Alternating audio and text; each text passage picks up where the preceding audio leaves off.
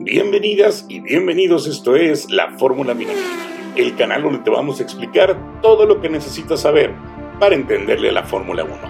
Este 2023 viene con algunos cambios en el canal, como videos de un solo tema y mucho más cortos. También para la máxima categoría vienen cambios muy interesantes que vamos a conocer en este video. Sin más, bandera verde, arrancamos.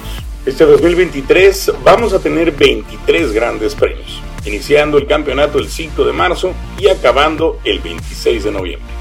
En cuanto a la aerodinámica, hay algunos cambios, algunas modificaciones para poder reducir este efecto mariposa, el efecto marsopa que le llaman como porpoising, eh, es aumentar el piso del, del auto 15 milímetros. Además de que en la parte del difusor, que es esta pieza que va abajo de la luz hasta atrás del coche, van a utilizar otro tipo de materiales y lo van a hacer ligeramente más alto. Los espejos retrovisores van a ser más grandes para mejorar la visibilidad y con ello la seguridad. Y hablando de seguridad, van a redondear eh, la parte del halo, esta estructura que protege al piloto. Vamos a tener tres días de test en Bahrein vamos a tener eh, que Pirelli incorporó un nuevo compuesto en la gama de los duros entre la C1 y la C2.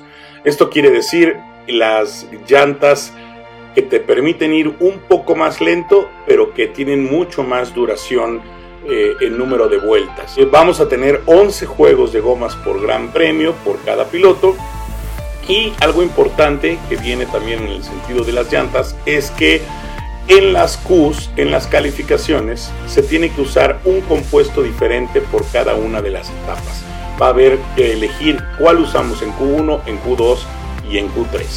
Todo esto salvo cuando llueve, como ya saben, cuando llueve las reglas cambian y en piso mojado va a haber otro cambio importante, que es una pieza como una especie de guardabarros en la parte de atrás del coche para reducir el spray y con esto ayudar otra vez a la visibilidad y a la seguridad de los pilotos.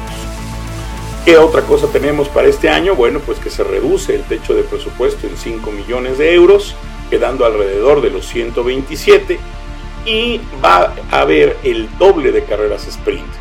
Esto es las calificaciones que se hacen por carrera corta y no por la, la tradicional Q1, Q2 y Q3 en 2021 y 2022 fueron tres al año, ahora van a ser seis.